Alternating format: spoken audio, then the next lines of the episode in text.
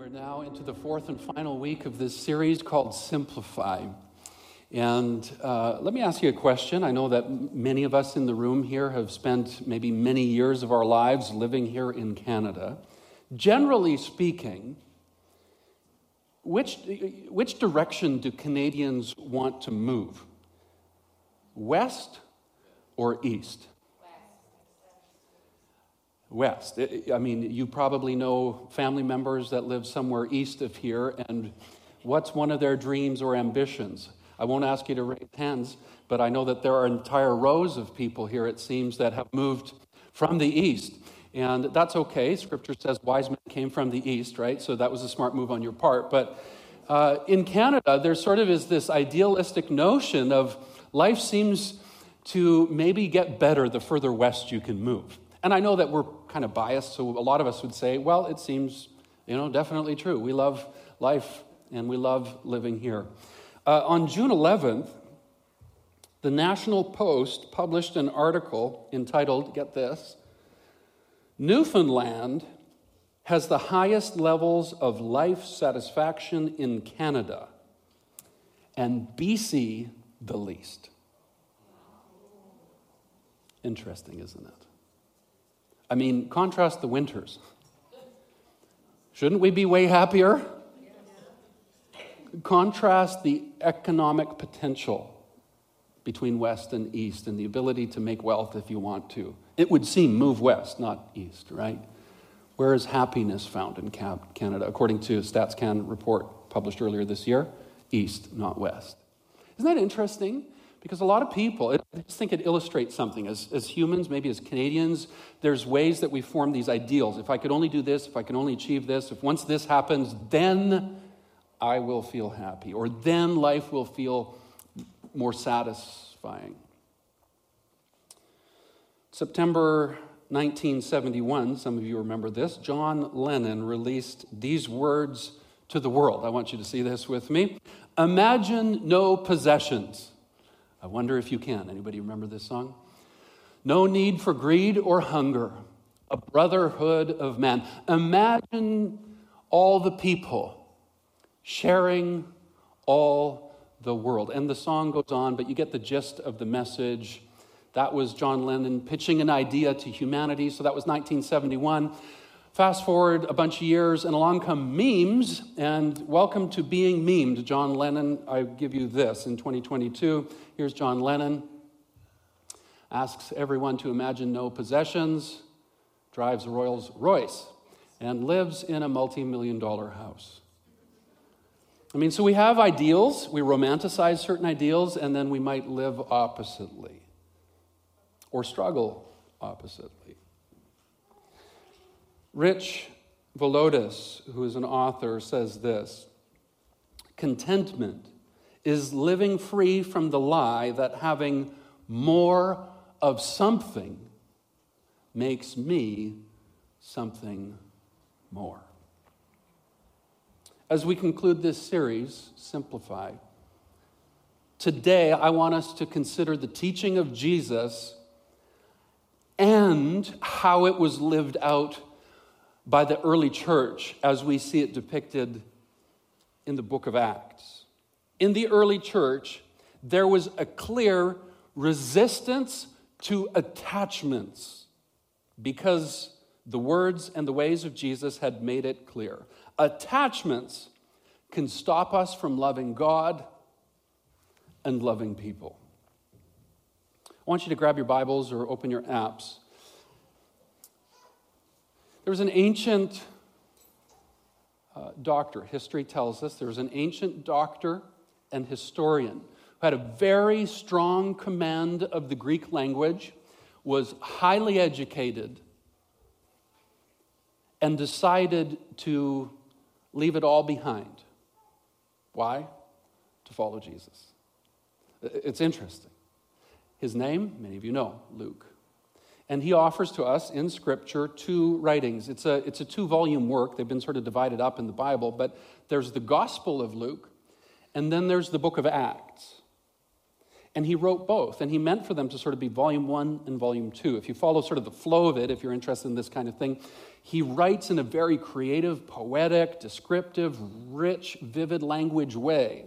And he writes with movement. Everything in his gospel is heading towards Jerusalem, sort of the epicenter of faith at the time. And what happens in the second volume, the book of Acts, which is the story of the first church, the early church? Everything is moving where? From Jerusalem, out to the ends of the world. So Luke offers something to us that I find very helpful. I want us to look at something he captures in Jesus' teaching in chapter 14. So you can turn to Luke chapter 14. As you're going to Luke chapter 14, let me just set up where we're going. We're going to start in verse 16. But I want us to have a few things in mind because I know these are in Luke's mind as well. And so the Spirit is guiding Luke to write in this way and arrange stories and words of Jesus in this way. Luke drew heavily on an Old Testament book called Isaiah. He was a prophet, Isaiah the prophet. And one of my favorite texts in Isaiah is in chapter 25. We won't turn there right now. You can check it out sometime yourself. Luke never specifically quotes from this particular segment of scripture in, in Isaiah 25, but he draws on themes there and sort of seasons his gospel and acts with something that he sees vividly in Isaiah 25. In Isaiah 25, there are a few verses that describe God's desire to feed all his people the most opulent feast. And it's this symbol that God's good work on earth has come to both a fulfillment and a new start in the same motion. And I just love, now, I'm a, i love food, and so anytime God's talking about food, it's kind of interesting to me that He takes interest in. So I pay, I, I kind of pay a bit closer attention to His foodie language. But I just love that God used feast language and food and table language to describe His heart. That He He talks in Isaiah 25 about a table being set and him preparing this feast. And it talks about different meats, it talks about wines. And the way it talks about the wines, it's like the best kind of wines. And when it talks about the meats, it's talking about the best kind in, in the original Hebrew language that it's written. It, it doesn't usually make it into the translations in English, but it, it talks about like fatty meats. Now, I'm not the kind of person that wants to cut right into the fattiest piece of meat and eat the fat. I respect people who can pull that off, but that's not me. But fat means flavor, right? And so God's talking about, I want to prepare a great meal, and not just for a select few. If you study Isaiah 25, it's for the anybody's, the everybody's. The invitation is sent to everyone. Keep that idea in mind the feast of God. Before we get to verse 16, Jesus is recorded saying a few other things. And in essence, what he's saying is listen, people, you need to help people who could never repay you. You need to, if you're, if you're holding a, a feast or a meal or something like that, don't just invite your family and friends, invite people who could never repay you. I mean, it was a very new thought for anybody to be bringing into the Roman and Jewish world of that time. But Jesus was shifting things a little bit, and I think he was drawing attention back to what was prophetically pointed out in Isaiah 25. You see, if God's going to make a meal for humanity, He's not just feeding people who can help him in some way, he's willing to invite those who could never repay him. Somebody responds to Jesus before verse 16 and says, Boy, anybody who gets to go to that feast is blessed. Okay? So, with those things in mind, Jesus then tells a story. It's called a parable. He tells a story in response. And we pick it up in verse 16. Jesus responded with a story. He said this A certain man was preparing a great banquet and invited many guests. At the time of the banquet, he sent his servant to tell those who had been invited, Come, for everything is now ready. Let me just pause there to point something out. It sounds like two invitations, doesn't it? He invites a group of people and then he invites them again. Why is that? Because they didn't have watches back then. They couldn't say, please come to this meal on this day at this time. They might be able to figure out what day it was going to happen on, but they didn't have watches. So they didn't say, oh, the meal's at 4 p.m. or noon or, or whatever. And there were all kinds of unpredictable variables in getting the meal ready. If you've spent time outside of our Western world in Eastern cultures, it seems that they care less, generally speaking, about watches than we do. They care a lot more about relationships. So if there's an interruption, we welcome it because it's relational, right? In our world, if there's an interruption, if we're polite enough, we'll try to reschedule it, right? Not so in the Eastern world. And so in the Jewish time that Jesus is speaking to, if you, if you invited people over for a special meal, you know, it would probably happen on the day that it was scheduled for, but nobody knew what time it was going to happen. So there was a two invitation practice. Well in advance of the feast, an invitation would go out to the guests who were being invited. And then they would RSVP right away. Sure, I will come on that day. And then when that day arrived, once the meal was almost ready, the master would send out servants back to those who had replied and said, Yes, I'll come and say, Now the meal's ready, now you can come. Does that make sense? A little different than how we do meals, but that's how they did it for them. And this is important because the guests respond in a bit of a surprising way. Verse 18 But they, the guests, all alike began to make excuses. The first said, I have just bought a field and I must go see it. Please excuse me. Now, um, maybe some of us who approach life with you know a, set of glasses a business set of glasses or whatever we might look at that and say well hey you know there are times that business kind of gets in the way and we're like oh i've got to change my plans. Is that okay? And this person seems to be kind of polite in how they're doing it. However we need to keep in mind that they had already committed earlier yes i will be there. And we need to keep in mind that if they've bought this field and this the way jesus tells the story he knows his jewish audience is going to know this. If they bought a field, they don't need to go look at it again. They've already looked at it. They surveyed it, they explored it before buying it. So Jesus is pointing out, boy, what a lame excuse. Please excuse me because I need to go see the field that I bought. Well, either you're mishandling how to buy things, um, or you just you're really not interested in coming to this meal. You're making up an excuse. Second person, verse 19. Another said, I have just bought five yoke of oxen, and I'm on my way to try them out. Please excuse me. Seems to be quite polite. Please excuse me. Here's a legitimate reason. Hang on. This is not a legitimate business kind of excuse. Same kind of thing. If somebody was buying five yoke of oxen, they had already tried them out ahead of time. They have done their homework. So they're just pulling out a random lame excuse and saying, I know that I said earlier I would come, but, yeah. Verse 19, another said, oh, sorry, verse 20. Still another said, and I think this was Pastor Clay, I just got married, so I can't come. That's not fair. He's not even here to defend himself. Again, some of you are like, well, marriage is a pretty high priority, and you know, if I got married, I probably wouldn't show up at the feast. Listen, remember, they were invited to begin with. They knew the date of the feast, they knew when they were getting married. Weddings didn't just happen suddenly and quickly in the Jewish culture, they, they had been planned for the, a long, long, long time. So, certainly, this was a lame excuse as well, a made up excuse. Verse 21 the servant came back and reported this to the master. Then the owner of the house became angry and ordered the servant go out quickly to the streets and the alleys of the town and bring the poor and the crippled and the blind and the lame. Sir, the servant said,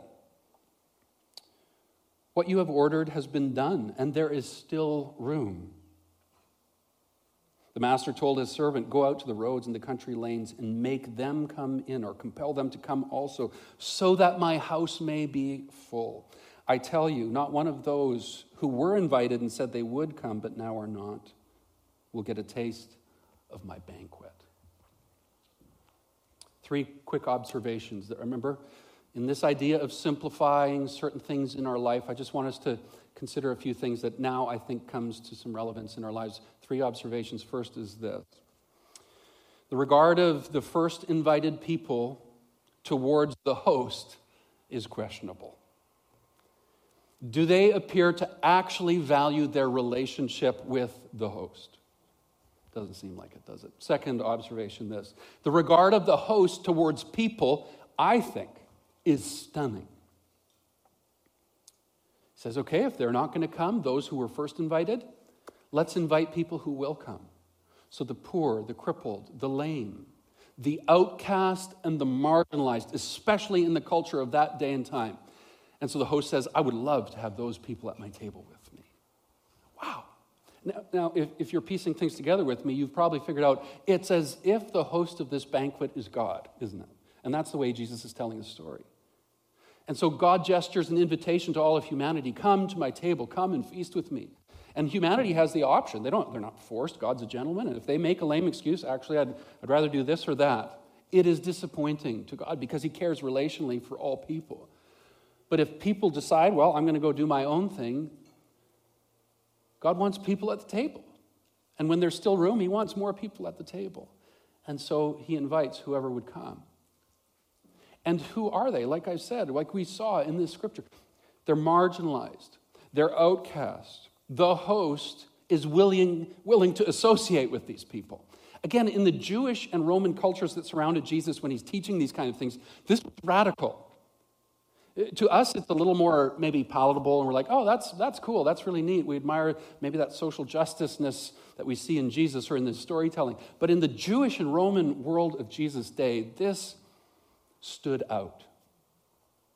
You're willing to associate with these people, you're willing to, to eat with them. Eating in the Eastern culture of Jesus' day wasn't just sort of like, oh, it's a way to kind of connect, it was a way of sharing a bond with somebody, entering into an agreement with them. And so here comes God gesturing to humanity. Listen, if you don't want to come to my table, that's fine. I'll find people who do.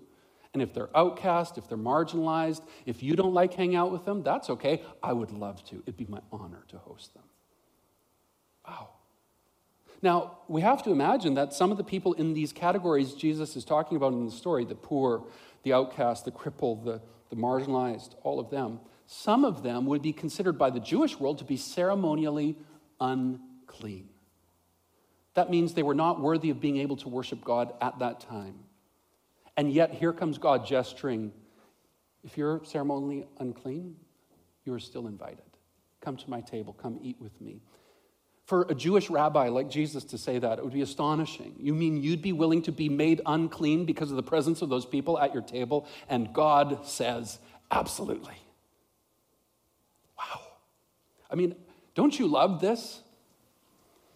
Maybe you've heard me say this before, but sometimes um, I, have got respect for people who are atheists. They put a lot of work into their faith, um, as we do also, you, you, know, and I'm not trying to pick on them in an unfair way, but it's, it's not easy being a Christian, it's not easy being an atheist either, I imagine. And um, I heard somebody say this once before, I thought it was brilliant. They said, um, Here's a great question. If you have an atheist friend that you have respectful dialogue with, just ask them this Tell me about the God that you don't believe in because maybe I don't believe in that God too, is the thought. And there are depictions of God out there in the world, and some of them, unfortunately, as a result of misrepresentations through the church or Christians. And I think all of us are guilty as charged in many different ways. But the reality is, the closer you get to the heart of who God really is, as expressed and clarified to humanity through Jesus Christ in the Gospels, my goodness, God is wonderful. He's not walking around all pompous and better than everybody. No, he's getting as close to humanity as he can. You're unclean? That's okay. I'd be your friend. I'd bond with you over a meal. You're welcome to my table. If that's what God is like, I'm interested in knowing more. Third observation is this those who in the end choose to come all have something in common. Dave, we have this slide. They are unattached to stuff. Dave, do we have this? No? No third one? Okay. I'll say it one more time for you. My apologies. I must not have sent it or got it up to you. Those who, in the end, choose to come and respond to the invitation, who actually show up around the table, they have one thing in common.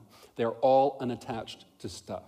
They're poor, they're crippled, they're lame, they're outcast, they're marginalized, and they're not attached stuff. Those who didn't show up, what were the main reasons why they didn't show up? Bought a field, got some oxen, this relationship.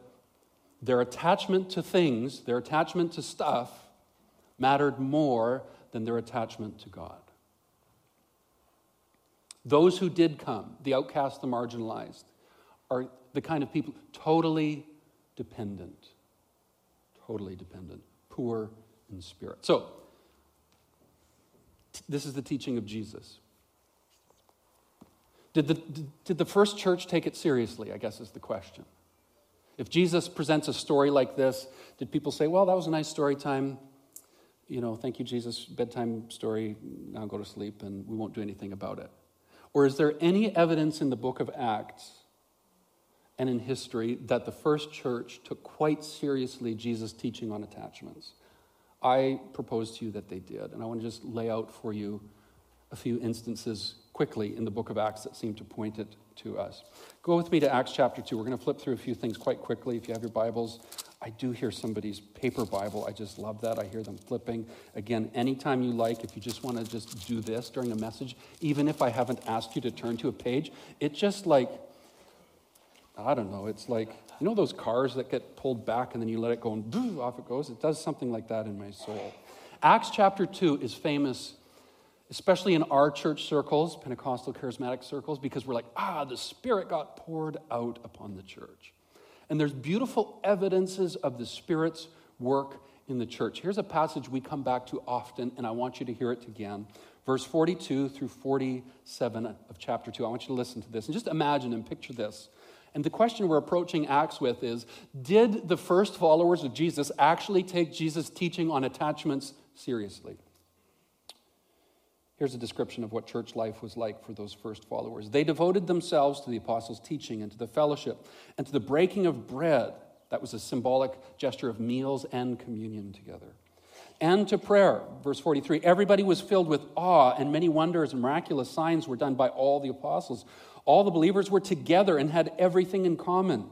Selling their possessions and goods, they gave to anyone as they had need every day they continued to meet together in the temple courts. They broke bread in their homes and ate together with glad and sincere hearts, praising God and enjoying the favor of all the people. And the Lord added to their number daily those who were being saved.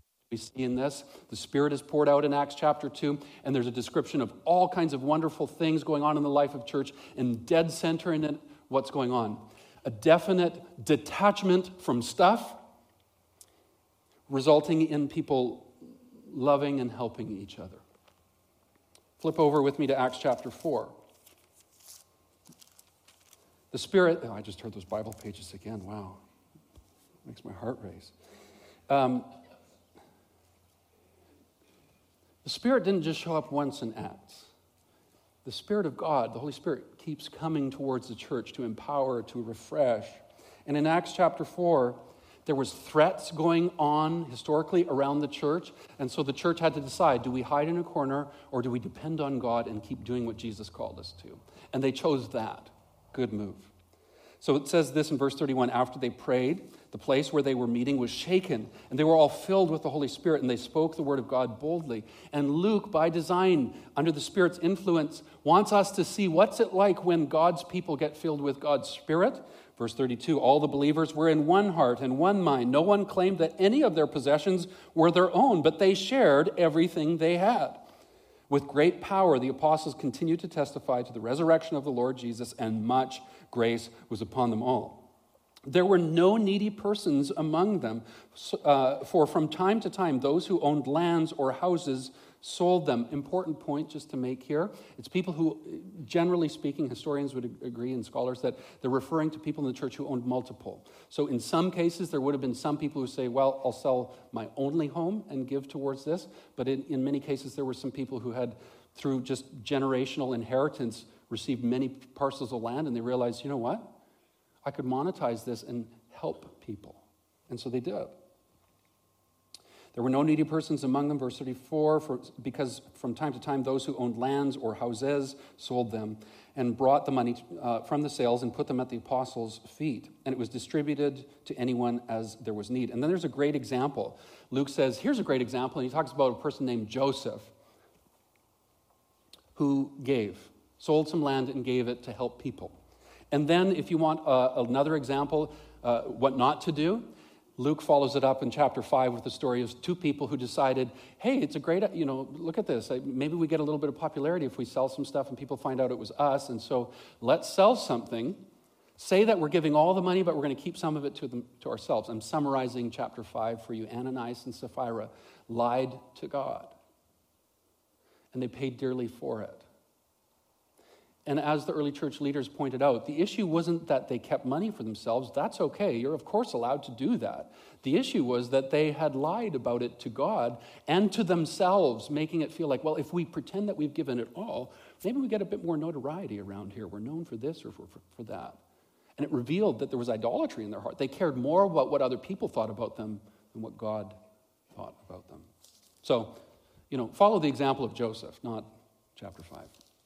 So again, Spirit moves in chapter 4, and what's the evidence?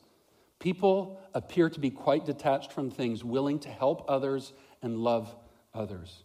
Acts chapter 10 and 11, flip ahead with me there. Acts 10 and 11. We won't go into the whole story or anything, but let me summarize 10 and 11.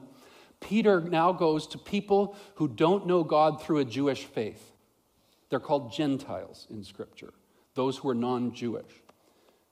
And this was radical for the Jewish world, the, the, chapter 10 and 11 story, because God's Spirit, they expected God's Spirit to come on them because they were Jewish. But in chapter 10 and 11, now the gospel of Jesus is being presented to non Jewish people, and they're responding, and the Holy Spirit is coming upon them too. How do we know the Spirit comes upon them? Because there's evidences. There's prophetic utterances. There's things in Scripture we know of as tongues, but those aren't the only evidences. Let me say that again. Those aren't the only evidences. Friends, if you're in this church, if you're online with us and you're like, oh, well, I'm part of a Pentecostal church, and I know I'm part of a Pentecostal church because I pray in tongues or I prophesy, and we love those things. It's part of the package with the Spirit available to all. However, that's not what it is to be Pentecostal. That's not all there is. There is more. There's this consistent thread of an additional sign that comes up when God's Spirit comes upon people. It has to do with a detached lifestyle, detached from stuff. Look in chapter 11, verse 27. The Spirit has moved on the Gentiles, and Luke includes this story very intentionally under the inspiration of the Spirit for us to realize this is what the Spirit filled life looks like. During this time, some prophets came from Jerusalem to Antioch. One of them was named Agabus, and he stood up through the Spirit and predicted that a severe famine would spread through the entire Roman world. Luke includes a commentary note here and says this happened actually during the reign of Claudius, verse 29. So they've heard this word, oh no, there's going to be famine. What do we do? Verse 29 the disciples, each according to their ability, decided to provide help for the brothers and sisters of Christ living in Judea. So the church in Judea. They, uh, this they did sending their gifts to the elders by Barnabas and Saul. So they made a collection together and they gave it to church leaders and said, Bring this to those who will be in need in the Jerusalem church. What's interesting, we can piece this together because of Paul's writing in Corinthians, that when this need is made known, the church that hears this, they know that the church in Jerusalem has a lot of poverty. So they think we have to help them. What's the problem? The church that's hearing this, chapter 11 news, they're very poor themselves. Very poor. Read in Corinthians. It's amazing. Paul marvels at how they, they insisted on giving to help others, even though they themselves were struggling with resource too. My goodness, what an evidence of the Spirit of God in their lives.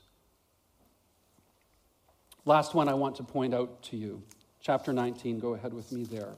The gospel continues, continues to move away from Jerusalem, going to the far reaches of the world, and now it's into parts of modern Turkey and so on, into a town called Ephesus.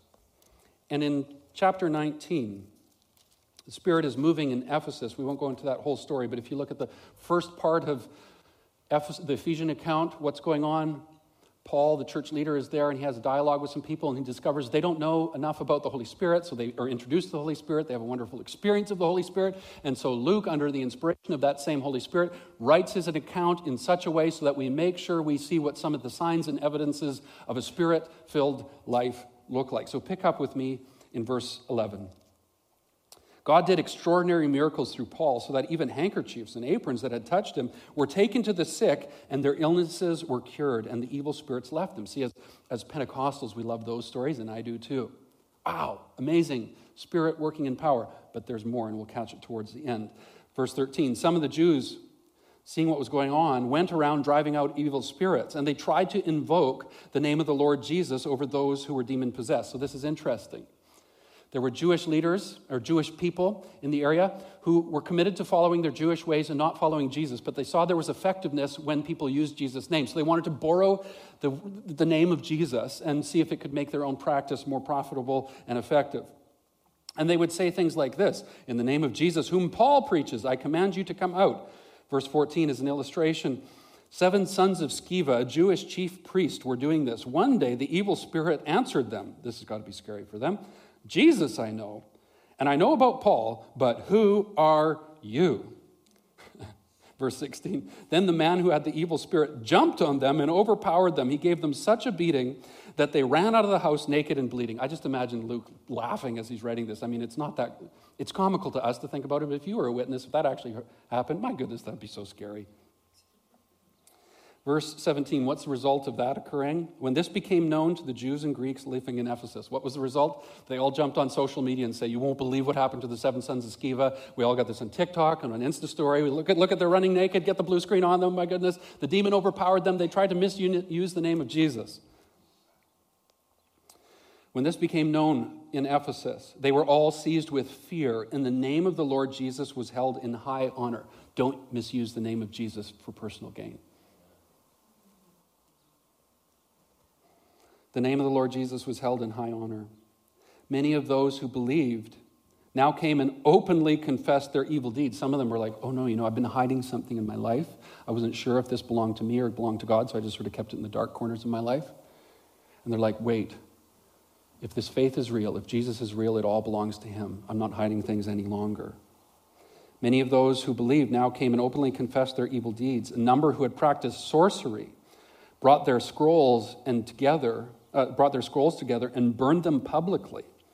When they calculated the value of the scrolls, the total came to 50,000 drachmas. In today's, you know, conservatively, conservatively speaking, that's about $10 million. $10 million worth of scrolls burnt in an instant. And this didn't happen sort of to the side somewhere. They didn't incinerate it underground and hide the smoke and stuff like that. This was public. People realized what was going on. It created a stir. Verse 20 In the same way, the word of the Lord spread widely and grew in power. Some of you, if you're a critic, you might say, well, I don't read about the poor getting helped in that passage. Maybe that's not an evidence of the Spirit. What I do propose to you, if that's you, here's another evidence that when the Spirit of God comes on your life, you learn and are empowered to detach from things that have had a hold on you. These people were holding on to these books of sorcery and magic. It had been part of their past, and they're like, ah, it's kind of cool, interesting stuff. You know, it's great that we have Jesus in our life now, but I, you know, this is part of my culture. It's part of my heritage, so this is also kind of neat. And they held on to it. It was in darkness in their lives. And then they hear about the seven sons of Sceva, and they're like, wait, the dark realms are really dark, and they're really evil, and they're really awful. I shouldn't hold on to this anymore. And so they pool it and pile it all together, and they light it on fire. I think that's amazing. Do you know what I think is really amazing? $10 million. You know what would have been tempting? Let's sell this stuff. And you know what would have been tempting from a self righteous point of view? Let's sell the stuff and give it to the poor. $10 million could make a big difference, right? No. Why give that to somebody else and let it become their problem? Better to burn it. I find this interesting. Some of us, maybe during the Sell a Thing campaign, we're like, oh, I really shouldn't have this in my life, anyways. Well, if it's going to be a curse in somebody else's life, don't, don't sell it to them, don't give it to them. Burn it, destroy it. Karen Davis, who's part of our church family, many of you know her, told me a great story a couple of weeks ago.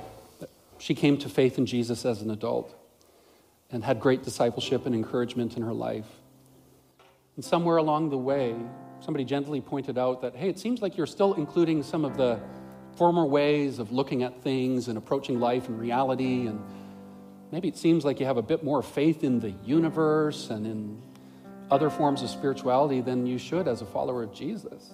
And so it caused Karen to take some like honest inventory in her soul. Well, do I? well, maybe I need to sever my connection with the past. And she read a book that helped her realize, you know what, I need to do a spiritual cleansing. I need to do a spiritual inventory of my soul and my home. And she literally went room by room in her home and would pray, Holy Spirit, is there anything in this room that shouldn't be here any longer? And then she's like, oh, you know, and all of a sudden I'd see on a bookshelf, oh, I've got this book on astrology. I'm not, I don't, I don't follow that. I'm going to get rid of it. She didn't sell it, she burnt it. Walked into another room, prayed, Holy Spirit, is there anything in this room that doesn't belong here? Her eyes went to a, piece of artwork that she had picked up on a trip. It was sort of like a trinket from a market somewhere else. And she realized, you know what? This represents idolatry in, a different culture, and I don't need it. And so she severed her ties with it. I remember as a youth pastor, there were some years where it was just such a wonderful move of God's Spirit in this youth ministry I was privileged to be part of. I was on a team that was serving a group of about two to 300 youth at the time. And this was back before everybody had phones and all the bad stuff was accessible on your phones. And I remember one service, one of the guys had been part of our youth ministry for a while walked up to the front of the stage with a bag full of pornography and just dumped it right on the stage. Like, I can't have this in my life anymore. Wow. Severing his attachment with it. We got like a black garbage bag and just like kicked it in, tied it up. We're like, we're not going to investigate, see what that is. You know, we trust you. It doesn't, got rid of it, destroy it, get it, get it out of there. And when we're talking about simplify and simplifying in this season, we are talking about you know, let's not be consumers and materialistic in this world. But let's also talk about the reality that we need to allow spiritual inventory in our lives. There are some things that we need to be free from the attachment to. It's for your own good and for your own sake. It's for your faith's sake. All right, I have a fun memory from our son Lyndon when he was a little guy. By the way, just about 10 days ago, he turned 15. I'm so proud of him. He's such a good man. Good man. A lot of times we don't get to see him in the first service because he, he helps out every Sunday in kids' ministry. We don't force him to do that, by the way. It was his own choice. I'm like, great. It's awesome that you like helping like that. When he was a baby, maybe getting close to eight, nine months or whatever, he had a, you know, he was an idolater. He had a God in his life, not Jesus. His God was named Baba. It was his bottle. And he would pray to his God several times a day we would hear it from the other room Baba! Baba!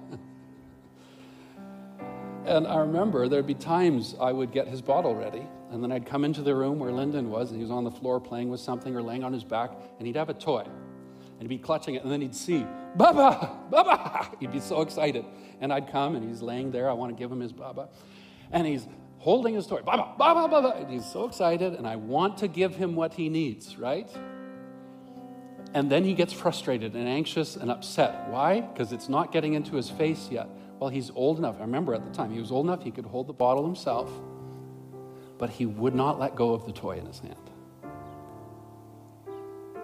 And I just think sometimes that's us in our faith walk, where we're like, God, I need you. And he's like, Here I am. And we're like, I need you, I need you. And there's something in our life that we're also clutching that's keeping us from fully embracing Jesus in our lives. Could we stand together?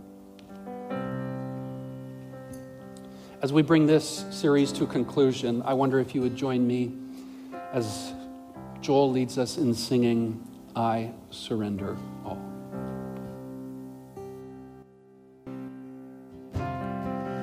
Going back to the, the story Jesus told, the parable of the banquet, those who struggled and ultimately didn't come were those who struggled with attachment.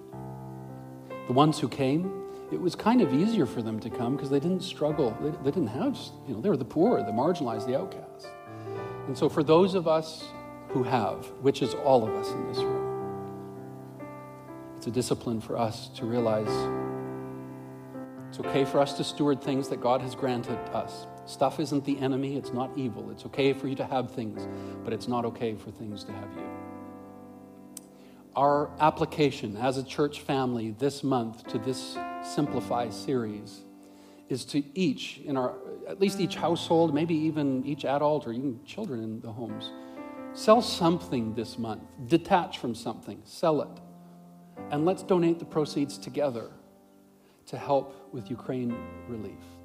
As a church family, we were so privileged to, to help rescue Sasha and Tatiana and bring them from Ukraine to the Comox Valley, and now they have a new grandbaby here to celebrate. They're building a new life here, and we're helping by selling things. And if more comes in than's needed for them, we're going to deploy those funds to help on the ground in Ukraine right now. I want to pray for you as we close today. Father, we give you great thanks for your work in our lives. Let me be the first to confess before you. Detaching from stuff can be hard. But may I always see that my connection to you is greater, that your grace is greater, that your hold on me is even greater than my ability to squirm in your hand. You love us, you hold us. As we conclude our June Sell a Thing campaign, would you guide us this week as, we, as this month comes to an end in these sales of things so that we can help people right here in the Comox Valley and in Ukraine, that we can see your kingdom advance through this cause. Now, as we go into your world on your mission, we declare again not our independence, but our dependence upon you. We need your spirit for power, for love, for truth to flow from our lives. We pray this in the strong name of Jesus. Everybody said, Amen. There are cupcakes, graduates. No, you better get your jacket on and get out there. Uh, we're hoping you're going to help serve us some cupcakes. Everybody, let's enjoy some cupcakes. If you're watching from home and you're just catching on to cupcakes now, you'll still make it. If you get here, there'll be a cupcake for you. Let's enjoy some time outside together. Bless you. See you next week at 10 a.m.